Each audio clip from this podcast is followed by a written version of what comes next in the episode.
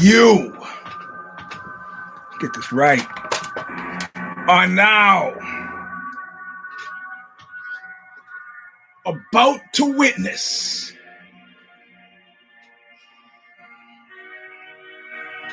the awesome crushing excuse me, might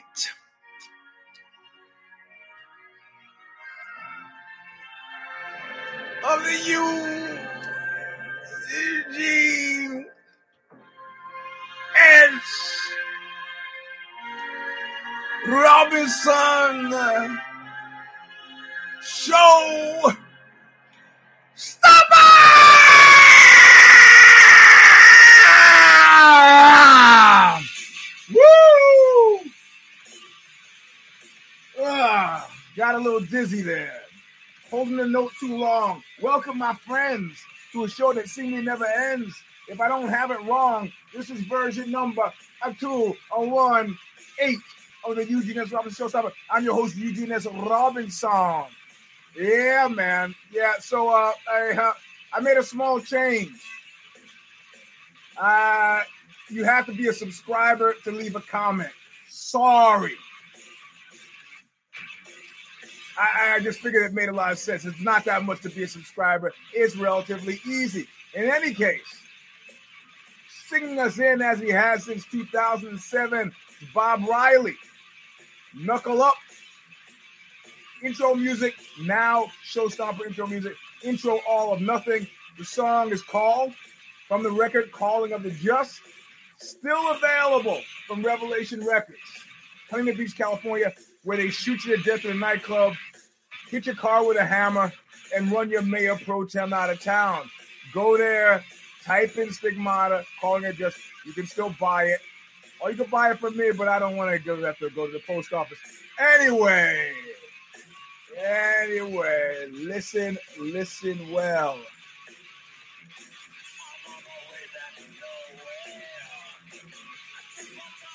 Could not see so clear, but I'm taking a real good look at you. Real good look at your face. So being paid back in full always, nothing. Ah, my friends. There we go. Yeah, so it's been start it again. No, another song. So it seems like a long time. It feels like a very long time. It has sort of been. I was going to try to do it last week because I have an uninterrupted record of doing shows from very difficult circumstances. By the river in Lyon, sweating my ass off in Copenhagen, sick like a dog. Paris, Italy. I've done the show all over the world. Don't miss many. But last week, impossible. I could have done it, but I was in the studio. Let me get the commercials out of the way and I'll explain. Pinko, P-I-N-K-O, 95014 at yahoo.com is where, if you want to PayPal the cash, that's fine. Eugene-Robinson-28, I believe that's Cash App. Planet Oxbow, I believe is Venmo, or patreon.com/thestomper. If you just want to do Patreon, set it and forget it. There are old-fashioned ways to do it by sending the money in an envelope and the cash. You might have the address. You might not. I'm not going to give the address again. Whatever. These are ways to keep the show going. And as somebody who subscribed to Look What You Made Me Do, which is the name of the Substack, he said, hey, I want to be able to buy a doorknob at your house in overseas. So, and for those of you who listen to the show, it's not like I made it public from last week's Substack about when I said that we were jumping ship America and getting the fuck out of here in order to stay ahead of disaster this time around. It will be Spain. Keep in mind, no. My historical memory goes back far. Well, what has Spain weathered? World War I, World War II, the Korean War, the Vietnam War, the Gulf Wars. Spain has survived outside of some minor separatist stuff, of which a good many of them are some friends of mine. And of course, Franco, you know, nationalist, fascist, but, you know, he died in the 70s, a Chevy Chase punchline.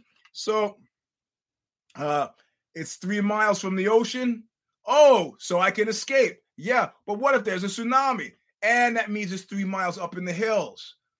Dead-end street, one neighbor, city dispensation. Nobody can build like condos in front of my view.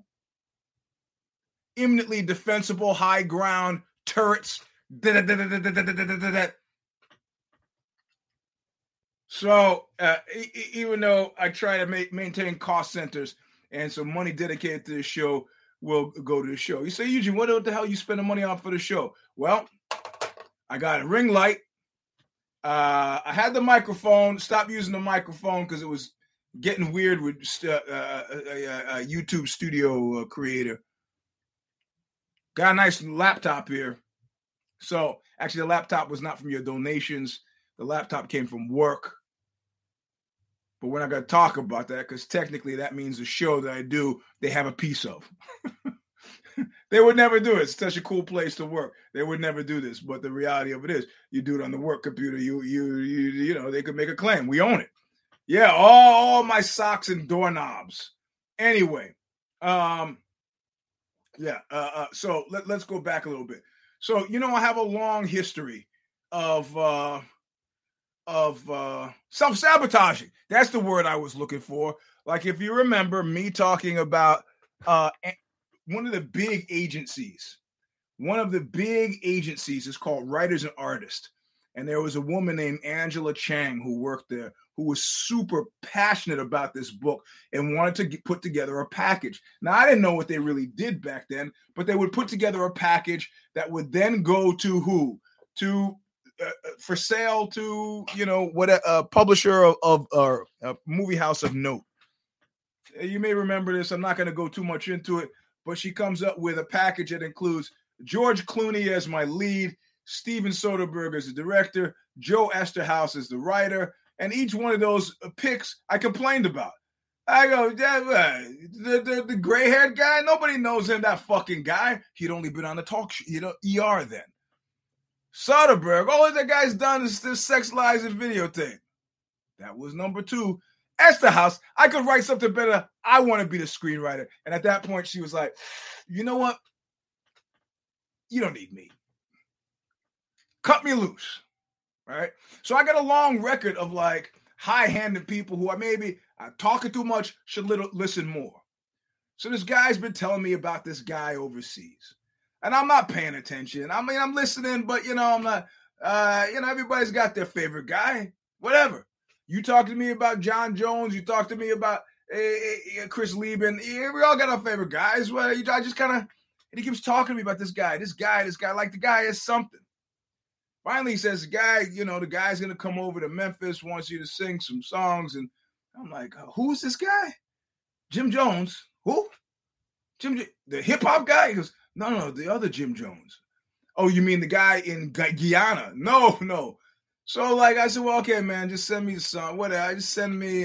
And you know, the stuff is getting fuzzy. It's like getting confused about, like, how many, with song, with the whole bit, out of Memphis. I want to go to Memphis. I'm deathly afraid of air flying. Plus it's COVID. I don't want to go. But the guy says, look, I'm going to fly. I'm going to get your ticket. I look at the ticket. I go, oh, first class. I mean, it's Delta. So it's first class. All that means is I got a wall in front of me. But at least I get on the plane first. Of course, I increase my chance of dying in a plane wreck 3%. By sitting in front of the wings, but this is not about that. So he gets me to first class, puts me up in this hotel, the Danny Thomas suite. The hotel room I was in was bigger than my entire house. So at some point or another, where I'm high-handed, just casually, just as a default, like, I don't know, I looked the guy up. Jim Jones from The Hypnotics, also Jim Jones All-Star Review. And I'm like, oh, shit. Like, Jim Jones is, like, playing with Jack White. Like, Jim Jones is playing with Elvis Costello. Like, Jim Jones is the shit. So I'm like, oh, my God. I should listen to the song. So I'm on the plane, you know, I got the phone. I'm trying to listen to the song that I'm supposed to be doing. And, you know, short attention span Robinson. I'm like, oh, man, that is first class. Nobody else has movies on it. I could watch a movie. The Kingsman. I haven't seen that. I watched Kingsman. So the plane land, and I leave it to the last minute. I'm sitting in the studio. We record something. Like I only do guest spots now if there's video. BBC is making a documentary on this. So I'm sitting out back after the BBC interviews me, and I'm like, I gotta dig down. And then I realize, fuck, I know this song. It's a cover of Jimmy Castor, the Jimmy Castor Bunch, the guy who did Bertha Butt. But he had another song called Trogladyte. And I'm listening to the lyrics, and it's about a caveman who's sitting at home, goes out and gets a woman, and she's lying there on the banks of the river, and she's wet and scared, and you grab her by the hair and say, yeah, you're coming with me. This is the lyric. You know, and then the guy pauses and says, you can't do that anymore these days, fellas, because she swim away. She got a wig on. And I was like, hey, Jim. You know, politically, this is going to be kind of a tough lyric for me to sing. He goes, well, you know, you just do your best. I'm like, okay. McGruff the crime dog, the first class of hotel. This is sabotage. I'm going to sing this. I'm going to get reamed. And the press is... And I go, no, okay. He comes on the riverbank and he sees her there wet and scared. And he goes, come on, you're coming with me. And I go, pause. Can't do that anymore, fellas. And then go on. The amount of regret in my voice was enough to imply the next bit, but we don't go and say the next bit. So I sing it, and then there's this woman named Nikki Hill. And Nikki Hill. And so Nikki Hill shows up at the show that Jim Jones had like the two nights before. This is genius. She's wearing a shirt, the Germs, right? The band, the Germs. She gets up front and she starts singing word for word one of the songs that they're singing and is killing it. Because she's like former gospel singer, the shit. And they're like, what the? You come backstage after the show. She goes backstage after the show. They go, who the fuck are you? She goes, Nikki Hill Rocks, I think she's got as her Instagram name. Really fucking sick. So she came in the studio. I was in the studio. The band flew back to London, but we recorded this thing in one of these old studio, you know, Memphis Magnetics. So that's where I was. So I didn't want to be pulling the laptop in the side room and be like, oh, excuse me, I got to talk about MMA or, you know, Johnny Depp for an hour. I didn't do it. Of course, Memphis was stranger than the last time I was there. It was like the neighborhood I exist in now, but if it was the whole city with really heavy people. Also, no mask at all. I felt like the Phantom of the fucking Opera. I'm perfectly happy to be wearing a mask 100% of the time because freedom. And I don't need people looking at my face. And also what's happened is people have gotten very adept at reading eyes. You know, so the student says, oh, what's your name? I say, Eugene. She goes, oh, my, what a beautiful name. I go, it certainly is. Now, she could only see this. Yeah, the copulatory gaze. You only need the eyes to do it. And the head. So that's where I was last week. Recorded Troglodyte and some backing vocals with Jim Jones. It was a great experience. We start talking. Turns out we've got a lot of the same friends in common. He's just a more successful version of me. So I'm glad I didn't high-hand that out of existence, and I'm glad I actually did it. Sorry to miss the show. Last week's piece was all about the shootings, which have continued apace. There were shootings in Chattanooga. There were shootings in Memphis. The streets were all blocked off. I go, is it a block party? The guy who picked me up from the airport was like, I don't know. Pick up the news the next day. Oh, it was a multiple shooting. And today there was another one. 11 people shot, mass shooting. Now, I don't, if 3 people die, I guess if 14 people get shot and only 3 people die, it's a mass shooting, but not all mass shootings are created equal. That is, 17 people get shot, 17 people die.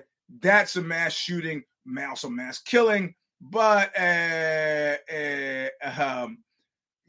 so, it's continued. So the last week, the Substack about everyone dies, still apropos, explains to you why I'm getting the fuck out. This is the reality. This is the reality. Now, I got into a fight with the wife about going because, you know, how do you tell this story? Well, I was like, well, I have friends in Prague, and Prague has a Second Amendment law, kind of like the USA. And so I could ship a few things there. She goes, why the fuck would you do that? I go, if you think I have any intention of rolling into Spain naked, you're wrong. She goes, that's the problem with you Americans. You don't need that. You don't, you know, will you at least leave the grenades? I'm joking. I don't have any grenades. I don't have any. I'm just joking. I'm joking. So, you know, it's this argument. But the reality of it is I'm tapping out. I tapped like it last week. I'm tapping out. Out ski. Well, because it's one thing for me to walk around like my friend who beat up that Hell's Angel, then had a contract taken out on his life, and everywhere he went, he was like, I got an Uzi, I got a 9mm, I got a knife, I got a Germ. His dog was named Blood, his big Doberman. He had a bulletproof vest. He's walking around. He's like, hey, you know what? There's no way to live. Moreover, that could be me, but... that's not going to be her. All right? I mean, you know, it's a news story to us. I fell apart at the airport. They went to take her mom back to Poland. I fell apart. I mean, fell apart at the airport. I don't mean a little misty in the eye. I mean, fell to my fucking knees in the airport. She said, you going to walk us in? I'm like, I get in the car. I can't fucking handle it. Because I'm all, because of this plane thing, I go, this could be the last time I see these people. And what made it even worse is that my kid is like a cat, right? Like you put a cat on the plane, the cat doesn't know. I must say, hey, the plane. Yes or no? Terror in the air. No idea. So it's like, you know, and every school now, the kids old enough, you start to visit preschools, pre-Ks, and so on, you know, start to get them into the system. And I go and visit these schools, and I'm doing a security lockdown. I was like, am I the only one? I can give you a security analysis of this place right now. You guys are fucked up. I could kill you all right now. Oh, well, we have a motion detector. Get the fuck out. So this is I got to reconnoiter my kids' kindergarten. That's what it's called. Nah, I'm out. So then the rest of the week, I'm like, you know, I usually start thinking about this on Tuesday. What am I going to write? This show might go a little long today. Sorry. What am I going to write? And I don't want to think about it. And then, and I included some of this in the Substack, and I get into not an argument, but just a discussion with a friend of mine. I'll pull it up right now. I'll read you portions of it. And they say, and I'm ignoring the verdict. I'm ignoring.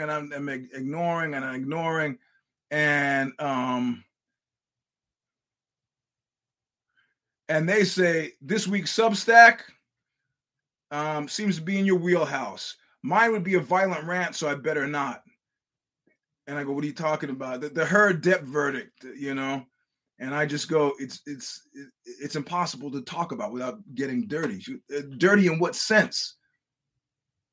And I said, real people living real lives of no special significance are really suffering. And I'm writing 2,000 words and a couple of millionaires who seem to both be pieces of shit and then try to extrapolate from this real lessons about gender imbalances. It feels like nothing the world needs. And she goes, I don't know. I'm one of those real people. And the message to me is put up and shut up. Because if she can't win, none of us can win. Whether she's a piece of shit is irrelevant. Even if she wasn't, they would make her out to be. It is women who are put on trial, not men. And I'm like, oh, man, every day something like this was coming in. I got to talk about it. I got to talk about it because these fucking Hollywood dummies. I mean, listen, you say, Eugene, you know, you of all people, Hollywood dummies. You, sir, have done major motion pictures for Columbia, Sony. You, sir, have been in major beer commercials for Miller Genuine Draft. You, sir, have spent a lot of time in Hollywood. The benefit is I got to go to L.A. this week to talk to this guy about this TV show for me. The benefit is, and between and betwixt you and me, you know that any lunatic that was to give me an actual TV show, yeah, it's not going to be like Bob and Doug McKenzie and they get the big celebrity show and all of a sudden it becomes Vegas. There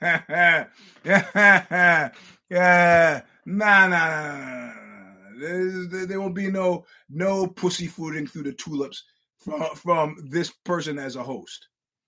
I'm trying to get my non-high hand hat on for the LA meetings, but I think I could do it. Except, of course, what they've been trying to sell is the idea I was less excited about, and nobody's wanted to buy it. And they should have instead sold the idea that I was excited about, and maybe we wouldn't be where we are now, but I don't want to get into it because I don't want to be a dick. Not a dick. That would be a variant of a gicked. So I finally break down last night, and I write this thing about the Depp Heard. And it reminded me, for all the world, of being on the Jenny Jones show when they were discussing people who hate their race. And they brought me in as like an expert, and I was supposed to come and explain the white guy who hates white people, the black guy who hates black people, the Chinese guy who hates Chinese people. I was supposed to explain all that shit away. And instead, I got on the show and just shit on the whole premises, a la Travis Bickle. There's no reality to any of this.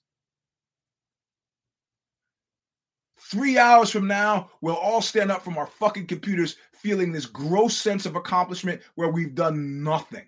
You would have had an equal effect if you had sat in that chair for 3 hours farting. Actually, that's better for your colon. That's it. So I wrote that. So the Substack is on Johnny Depp and Amber Heard, and Johnny Depp has bounced back quite nicely because we were all worried about that multimillionaire. He's playing guitar on stage with his rich other multimillionaire friends and just sort of enjoying himself. And she and her friends are going to reconnoiter, starting multiple GoFundMe campaigns to pay for because now she's become a cause celeb and everybody. But you know what? You know what's happening right now? There are domestic violence victims out there who are not getting any of our interest. There are women on death row who are domestic violence, who fought back. Amber Heard is probably looking through scripts right now, as is Johnny Depp. These fucking attention whores got you.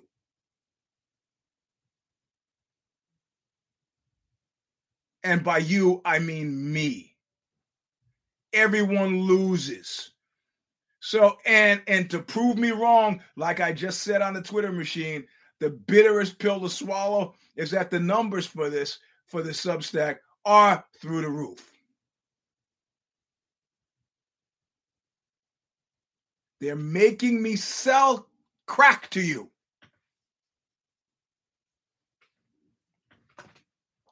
I said, are people coming to hear poop stories? Are they coming because they want my take? Somebody, a good friend of mine, said both. Oh, man. I did it by way of an exorcism to get this shit out of my head. To get it out of my head. And let me tell you something. Depp is a murderer. Oh, I don't mean he actually killed anybody with his bare hands. But if you don't think Hunter S. Thompson would have been better served by being friends with somebody else. You're wrong. The only person that had any credibility of a type that you're going to understand that I mean when I say their name, only two of these cats had actually, or three, have any real credibility. Bukowski, Harry Crews, and Cormac McCarthy. Now, there were several attempts to make Bukowski movies other than Barfly. There was one with Ben Gazzara. There was one with not Kevin Bacon. Who was he used to have sex with this friend of mine. What the hell? The kid in The Outsiders. Oh, God. He was in Crash. Well, let's just look it up now because it's going to drive me. Unless some of you can jump in there before I find it, we're just going to look it up now. Kevin, let's just go Kevin Crash. Kevin, not Costner. No. Oh, God, this is going to drive me mad. Kevin from Crash. No, not from Crash. Matt Dillon. Not Kevin at all. Matt Dillon. Of course, now I forgot why I was looking for Matt Dillon's name. Help me out here. Somebody, I need a stenographer for this fucking show. But the point is, that me of all people should be kind of understand that, but it's a terrible addiction. Oh, Bukowski, sorry. So, yeah, Matt, Kevin, whatever, you get it. So there was that Bukowski movie with Matt Dillon. So there were a bunch. And as a consequence, all these Hollywood types found their way to Bukowski. Everybody wanted to meet him, right? I wanted to meet him, you know, my usual thing. Hey, I do a magazine. I want to meet you. Lydia Lunch wanted to meet him. And he stonewalled me, told Lydia that maybe, and I was going through his manager, Joe Wahlberg, and he told Lydia maybe if she'd bring by a bottle of whiskey, she could come. But, you know, you always had these kind of like, you know, college guys with dreams who wanted a little, you know, touch the hem, hang out with Bukowski. More disgustingly, you also had celebrities, right? Celebrities that were like, you know, and Bukowski couldn't stand them. He couldn't stand them. Now, listen, I love Dennis Hopper, but when he sought out Bukowski, Bukowski took one look at him, took a real good look at him, and pegged him for what he was. He was a child actor, teen actor. And Rebel Without a Cause, Dennis Hopper, even before that, he was in movies. The guy spent 40 years in that fucking hothouse of lunacy. He's a fucking phony. And I've always been sensitive, even as a kid, to phonies. These adults would come to, hi. He said, you're talking to me like I'm 3 years old. I'm 3 years old, but I see through your shit. So Bukowski, shine these guys. Rollins was backstage at a show, and Sean Penn and Madonna came through to talk to him, and he shined them too. But he did so because he felt uncomfortable. I'd have met them. Harry Crews, I wrote, even Lydia put together a band called Harry Crews, couldn't get in to see the man. He just like, nah. Cormac McCarthy, they've made movies of his books, but he's a professor, not answering his mail, not playing the game. These people are in the minority. But the Bukowski thing with the phonies. So Bukowski had the perspicacity to understand this. Hunter S. Thompson was like a sheep among wolves. And Johnny Depp found his way. I cannot countenance your buffoonery. No, not Terry Crews. Harry Crews. Come on, Harry Crews.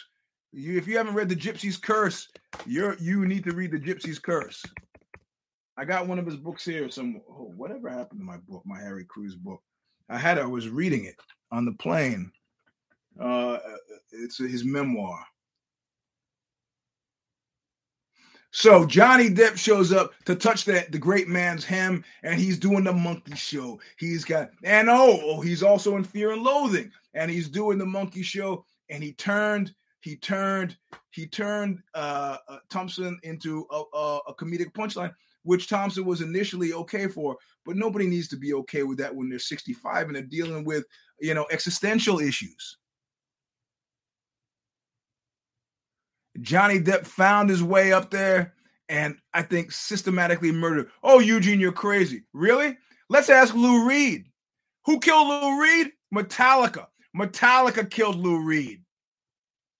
You don't think so? He did that terrible record with them, and then he died. Killed. Like he told Terry Gross at one point, she was asking him why he did such and such and did it. And he goes, hey, Terry, I'm just trying to make the rent. Well, listen, I had this discussion with myself early on making music. I hated the idea of taking the money I made from music and using it to pay my utility bills or buying gas. It seemed like that should be a gimme. It's a win. It was a lottery ticket. Man, I had 300 people show up at the show. I made a bunch of money. I should be able to keep it and use it for fun stuff. And that's not the way it works. You got to use it to pay. So I said, I got it. I'm going to take Caesar's and give it to Caesar. And they make it easy. Your first job out of college, you go, where's my money? They go, money, shmoney, we take care of your taxes. We'll pay your state, we'll pay your federal, and we'll give you what's left over. Oh, you mean the theoretical money? That's not going to see anyone. Why don't you just give me more money so I have more money, and then you could pay the government whatever. That's not the way it works. It's a formula. So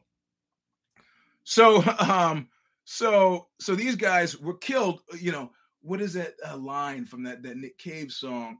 Friends who, died from exposure and those who have died from lack of it. You didn't realize. Now, and I've got friends who've won Emmys and who Grammys and the Oscars. They're largely unemployed people. Unemployed people. Tom Cruise finished Top Gun, whatever, Mavericks, whatever that stupid shit is. He finished that 6 months ago. He's been sitting at home going, what do I fucking do here? I gotta do some shit here. What? Something. Might make you nervous. Uh-huh. So these dummies, these attention-whoring dummies come swanning in the room, redolent with the stink of their shit, and the rest of the country falls in line. Enough so, a friend of mine who's really smart, and she's like covering all the, the gangland killings south of the border in Mexico and so on. She's like, if she can't win, none of us can win. Whoa. Is Amber Heard the new Rosa Parks? What the fuck are we talking about? These are know-nothing celebrities who crowbar their way into our lives and never intend to fucking leave. And old Saturday Night Live had the skit with John Belushi was in, the thing that wouldn't leave. The worst house guest ever. Hey, you guys got any chips? Get the fuck out of here. Get out of here with this. What? You don't have any chips? No, get out. So the Substack is about just me. And believe me, I could have made it. I could have made look. I'm not down on all actors. I'm not down on that. I don't think it's an art. I think it's a craft. I'm not down on it as an exercise. Improvisational acting, which the really good ones do, like Brando. But you got to realize Brando was a catastrophe of a human being. Had like over 60 kids during the course of his life. Not a single one of them is vouching for him as a father. To me, that's a major fucking fail. Now, your kids will maybe, father's roles have been reduced to, you're largely a figurehead, whatever. You kind of go in, dominus, ominous, and you're fine, right? Your kids might have complaints about you, but whatever. My attitude is, I'm here as a resource. Use me and engage with me as suits your purposes. If you never want to see me again, which is the case with my father and myself, well, then I guess that's what it's going to be. But this whole Western search for the absent father, and we have all these fraught relationships with these kind of these people are nothing. They're just nothing. The ones that leave you alone are the ones, you know who leaves you alone? I'll give you a big name star who leaves you the fuck alone. Ryan Gosling leaves you the fuck alone. Never does a week go by where I feel like, to borrow a title from Dinosaur Jr., where Ryan Gosling is living all over me. Never do I have a week like that. You're trying to urge me, Mr. Ears. I can't be rushed. Sorry. It's a longer show. I got to finish out this scheme. You know who else? Doesn't live all over me? Let me pick a female star who doesn't and let me see if I can get the right female star who doesn't live all over me.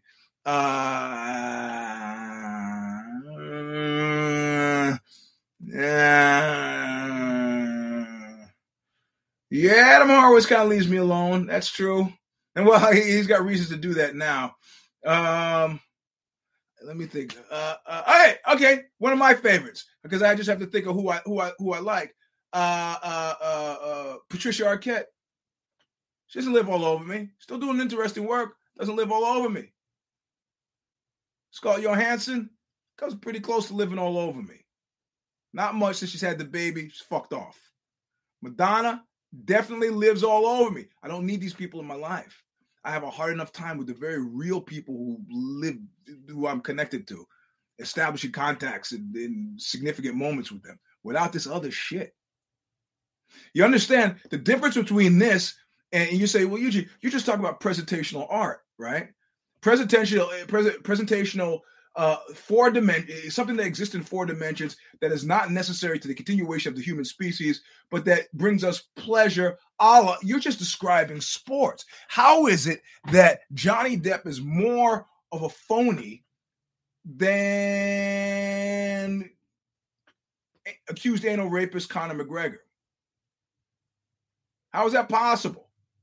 How is that possible? We're just talking about degrees. You just happen to like MMA, so you're exempting them. And I go, no, there's a difference. There's a difference. The amount of ownership that the average fighter is interested in establishing over our psychic real estate is very, who's a fighter who wants us to, you can see, accused anal rapist Conor McGregor has got the disease. He desires to live all. He's got nothing to report, and yet every single week since the leg break, he's been texting, he's been tweeting, he's been trying to keep himself relevant for what? He already sold the whiskey company, so what brand is he developing so he can make more money? He's bought the Rolls Royce and he bought the Lamborghini yacht. The super yacht for $30 million or whatever he fucking paid for this thing. And what? Every single week. Why are we talking about you, bro? You got the disease. This is a disease that it infests as it infects. It's like zombieism.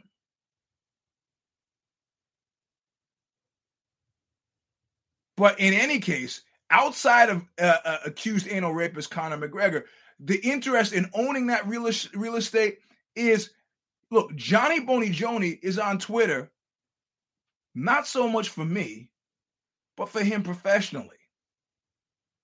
Since you've heard the oofsie talk about needle moving and how do you measure, I had a meeting with some label Sharpie before Oxbow got signed to Epicac. And her advice for me was, what you got to do is, got to get in social media. You got to get, well, clearly she hadn't do any research at all because Oxbow is, but I just listened because it was LA talk and I didn't want to be rude. And then I got off the phone and was like, that 7 minutes, I'll never get back again. The oofsie, they want us to think about them. Like there was this heartfelt thing with Felice Herrig last night. That's fine. I was always a big fan, but it's like, it went on about 30 seconds too long.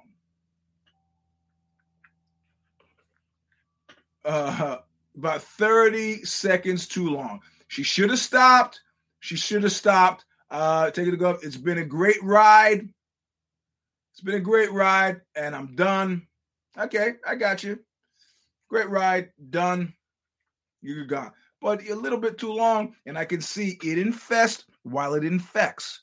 Nobody needs you here for 5 more minutes, and you were ever going to be here. Please leave. And, you know, you say, Eugene, coming from you, you're the guy in the band and the TV commercials and the movies. You're the guy with the book, right? You're the guys with the... There's a medium between me and the raw experience of Connor tweeting out his face on his boat, or a cardboard cutout of his face on his face while he dances on a table in Ibiza. You know how many... First of all, I never text a tweet because Pop Smoke, places I'm going to be. I'm tweeting about places I've been. If you see me tweet or post something, you know I'm already home when I'm putting that stuff up there. Guarding. Okay, I'm going to be here then. Really? If I could get you inside my head for 10 seconds, the general level of paranoia. Now I'm slow walking the show because I only cared about 3 fights on the card last night. I'm not worried about that. UFC fight night. We'll get to it. Well, we're at it. Now, there was no... Well, I was the first place winner this week. But all of us had 3 picks only on this 14-fight card, and we all got 2 right and 1 wrong. We talk a lot about it. I care, don't care. It is not. Somebody did send me a pronunciation guide for Rozenstruik. Stroke. Rozenstruik. They said I was supposed to pronounce it the U-I-C, like ow. So stroke. Now I'm lost. So I bet him. And, you know, I had a bad feeling. And the bad feeling was when they did the weigh-in. And sometimes if you get a guy with a height difference, like with a Michael Chandler or this guy who I almost got into a fist fight with when I told him that I used the American flag to rub big chunks of shit off my ass. He was a Kentucky paratrooper and took offense, which is specifically why I said it. And he was very short, but very stocky, a power lifter. And he was about to hit me. But his tactic always as a short guy, and I'm saying he was 5 feet tall, 5'1", 5'2", always stand way too close to you. So you had to, as a tall, you had to do this thing, right? So if you're like a Chandler or a Tyson, I figure, okay, we're going to switch our strike zone. I'm going to come in like this and boom. But when I saw Rozenstruik with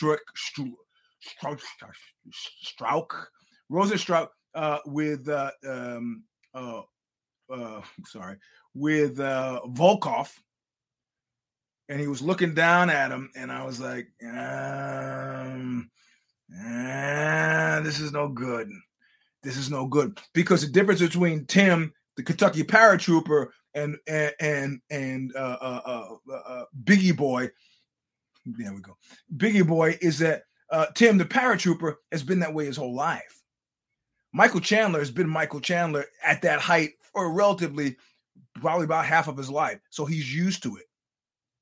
Biggie Boy, his name is Biggie Boy. He's used to being the Biggie Boy. So he wasn't going to be able to figure out, I'm going to get inside and I'm going to crowd this guy. So he was a sitting duck for the longer reach and, for a guy who had a little bit of power. I was disappointed, but for heavyweights, it's not a bad place for him to be.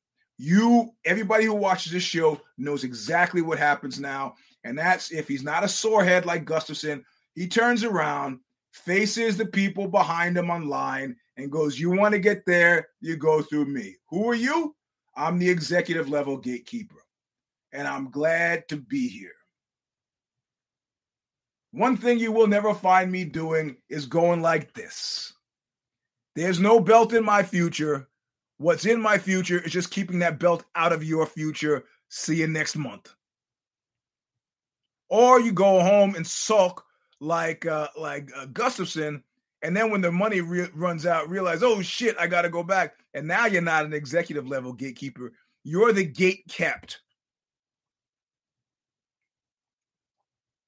And it's eerie. We were talking about Johnny Boney Joni today in jiu-jitsu, and people like, oh, you know, he's a – and I was like – something he said that I think was compelling, and it was a throwaway. It was like the Red Skull did in some comic book once. He had the cosmic cube, just threw it away. I figure if he threw it away, people would think it was insignificant, where it was still very significant. He was still drawing power off of it, but he just threw it out there. And he goes, you notice the careers of these guys after they fight me,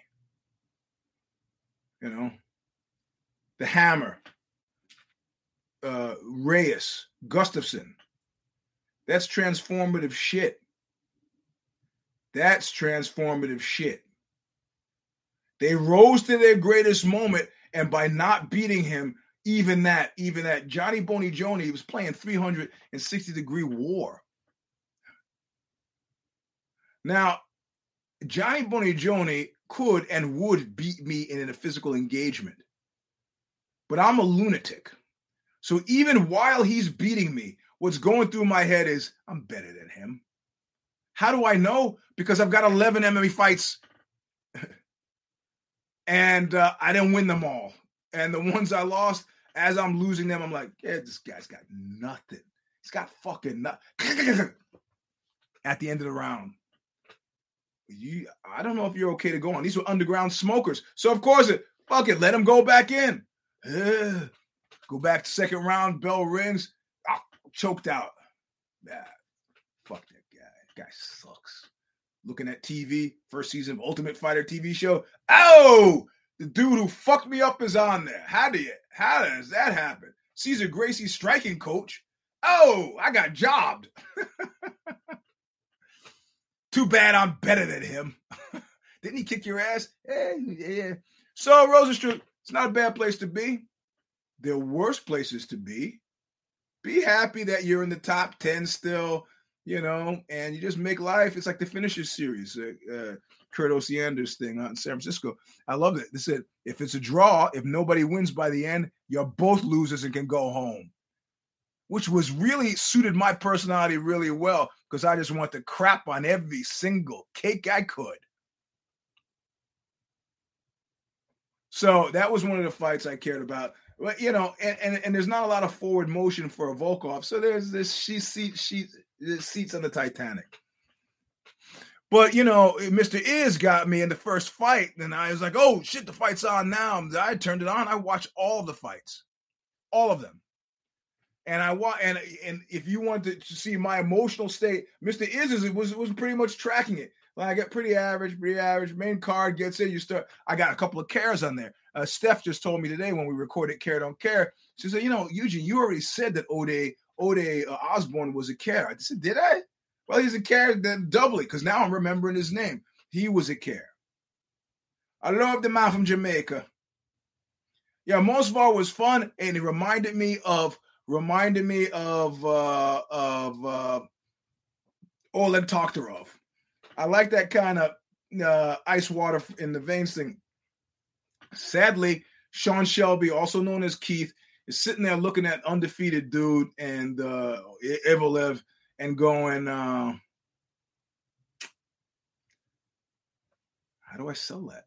You understand, you know, this world is populated by people. Everybody in a job everywhere is looking for the easiest way to get something done. That's it. People, like, if you go back, look at the video, it's on YouTube, of the bald one having to put the belt around the waist of Anderson Silva after Rich Franklin got fucked up. And it's like, you got people, he's a racist. I don't throw that around easily. I don't know that the bald one's a racist. I do know that he's got a problem on his hands now. What's the problem? I got a guy who's a belt holder who doesn't speak English. How am I going to sell this? Yeah, that's to see you're an addict. Mr. Izzy, you're an addict. Because I'm not saying that the main card rocked. I mean, going back through it like we're doing right now, it's an ad. It was all right. It's all right. Evloev, I like. Ige. I mean, Ige is another one. Turn around, face the back of the line, bro. He's only losing against the top guys, but that's enough to keep him from being a top guy. You got fucked up fucked up. You know, Lucas Almeida was an underdog. I picked him. And he also fucked up Mike Trezano. Now, what I want, the women flyweight, Carini Silva, what I liked, like Poliana had this look on her face. It was absolutely Kachuchugian-esque, which is what I said on Care Don't Care, where it was like, I guess this newcomer hasn't gotten the memo. I'm winning this fight. Doesn't she know? She doesn't know. She doesn't. It's crazy. She doesn't know. Okay. She has no idea, silly girl. And Corrine was like, you're going to get fucked up. And hit her with that strike and then shot and didn't even see that she had been wobbled right into a takedown and an immediate mount. That was mighty. Now I want to talk about a problem. I love that. But I want to talk about a problem because as we get back into some of these fights, we start to see it. And I'm going to tell you right now where we saw it. And I'm going to give you, in literary terms, foreshadowing. I'm going to mention some fights to you. Alonzo Menafield and Askar Moskarov. Okay. You got that, right? Okay. So let's go for that. You got that? You don't really know what I'm going to talk about yet, but let's go. I'm going to give you some more names, okay? Yeah, let me find it. Okay, I'm a big Karolina Kovacevic fan. That's always, and I'm a Felice Herrig fan. That's fine. We talked about that. Joe Selecki and Alex da Silva Cotto. Think about that for a second. Damon Jackson, Argueta, Benoit St. Denis. Think about that one. Now we're getting into like, I got a full handful. I didn't get into these fights until Jeff Molina and Zugamov. What we're seeing and what we've been seeing for at least the past 3 months are things that got Nick Diaz back in the day to say about GSP. If you think laying on your problems for 25 minutes is a way to win a fight, well, good, more power to you. Cyclically, things change with this thing. And now they got this cat that everybody's excited about, this NCAA wrestling guy who was convinced to, you know, turn his back on USA Wrestling and instead has turned his skills to MMA. And he didn't wrestle a guy. He actually knocked him out. Of course, you see the guy looks like sell-by-date Clay Guida, whatever. This guy, they got to give him some gimme fights. He's got to make his way up. But we're seeing this kind of rule of the radically individual. No, that would be autarky. We're seeing this kind of wrestling paradigm. A wrestling paradigm. And it, like, I have a quote here. What and I maybe I deleted it already. And it was a quote about somebody who lost a fight. Yeah, I think I may have deleted it already because I just decided that I didn't need it in my life anymore. And it was about one of the recent fights that we just had. And Kat was he lost the fight. He was out wrestled. We've seen a lot of it. We've seen it. The difference is, and then like, and this is where wrestling is using jiu-jitsu as cover. Suddenly wrestlers become grapplers. And there's a big difference because there's combat jiu-jitsu. There are several ADCC people are tuned into when largely the palette that a jiu-jitsu player has to pull from on the ground is much more. I remember when people go to the ground, there would be boos back in the days. I'm old enough to remember that if there was a street fight and it went to the ground, it was automatically assumed that the person in the sub position in the street fight had lost. You're on your back on the ground, you fucking lost. This is when people are like, okay, break it up. However, the number of things that could happen when a guy is on the ground who's good at jiu-jitsu far outpaces the number of things that will happen when a wrestler has got stretched out, got you jammed up in a corner, and it's pity pat, hold, pity pat, hold, pity pat, pity. And even the sambo style, the Khabib style, is more engaged than just the pure wrestling style. And we're cursed with these guys, so that all of us are sitting there going to be like, kind of like, yeah, this fight's kind of pretty mediocre. And the thing is, I understand it completely.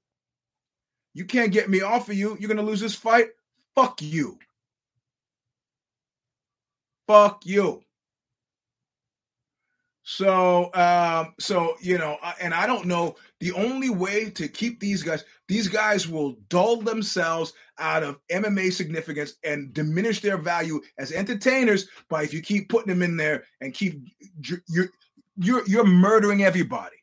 You're murdering our eyes. You're murdering our patience. You're murdering the career of other guys. That's fine. Put them in situations where they're less likely. I mean, look, DC had a beautiful run. He used it when it was there to be used, but otherwise he was like, I got nothing to fear from these guys. Let's put either two wrestlers together or put some guy who's a wrestler, who's like a Gaethje, who's a wrestler moved into striking. I don't know what to tell you. But you can't have these hug and mug sessions. The guys stop. I can't take that for 15 minutes. I can't. Especially on the free TV thing when it's like, man, are you kidding? I got to watch the commercials end this? Stop it with that, you know? So, I was looking for the other fights because there were a few others here. So, yeah, I mean, and that's the thing. It's legitimate. JB says it right. It's legitimate. I'll hold a guy, I call it the Sergio. There's a guy who had figured out, he's like, you know what? I'm going to make Eugene carry all my weight. So only my toes are touching the mat, but I'm going to take the greater preponderance of my 200 pounds and put it on his sternum. I'm going to redistribute it. It's effective. Fuck you. You can't get me off. Fuck you. I'm delivering damage from the top. I don't care if it's entertaining. Oh, an entertainer who doesn't care if it's entertaining or not. Yet another way that fight entertainers are much more significant to me than entertainers. Yeah, So look, so we had some. Let me pull it up again. We had. I missed the first two, the women's flyweight and the welterweight. I missed those, but I came in on Jeff Molina, and the reality of it is, I think that next week's show, despite the greater numbers on the card and some bangers on it, I think I have the same number. I think I have 4 cares on the card, and without compunction, I will cheat care don't care and tell you right now that I picked Glover to win. Travis Bickle might have said, in my mind, there was no other way. I just can't, I mean, Yuri is a powerful guy and a great martial artist and explosive and so on. But let's get a few things straight. He's not going, and I didn't make this purely because the old guy, purely for the sentimental thing. He's not going to take. He's not going to wrestle mug Glover Teixeira into. Yeah. JB's right. Glover Teixeira. He's not going to wrestle him into. Not insignificance, into nullity. He's not going to do that. He's got a lot to fear from Glover Teixeira on the ground. He has to wrestle him. Get him in a position that he can't employ any jiu-jitsu, and then just give the chippy chop, the Tito Ortiz chippy chop, and start raking up points that way. And I think that's unlikely. His best bet is to be able to knock out Teixeira. Teixeira's been training. We first got to America, was training with Hackelman, a big guy, and training with Chuck Liddell, a big guy.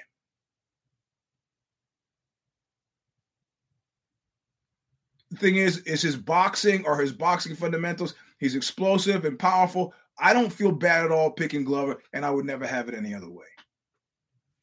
I've interviewed Chuck, so it's almost a known associate, friend to knuckle up. But that's it. And I had some other picks on the card, none of which I can remember right now. So I couldn't even cheat, care, don't care if I wanted to. It goes tomorrow at noon. They go live with it. Follow it on the Twitter machine. You can hear the rest of the picks.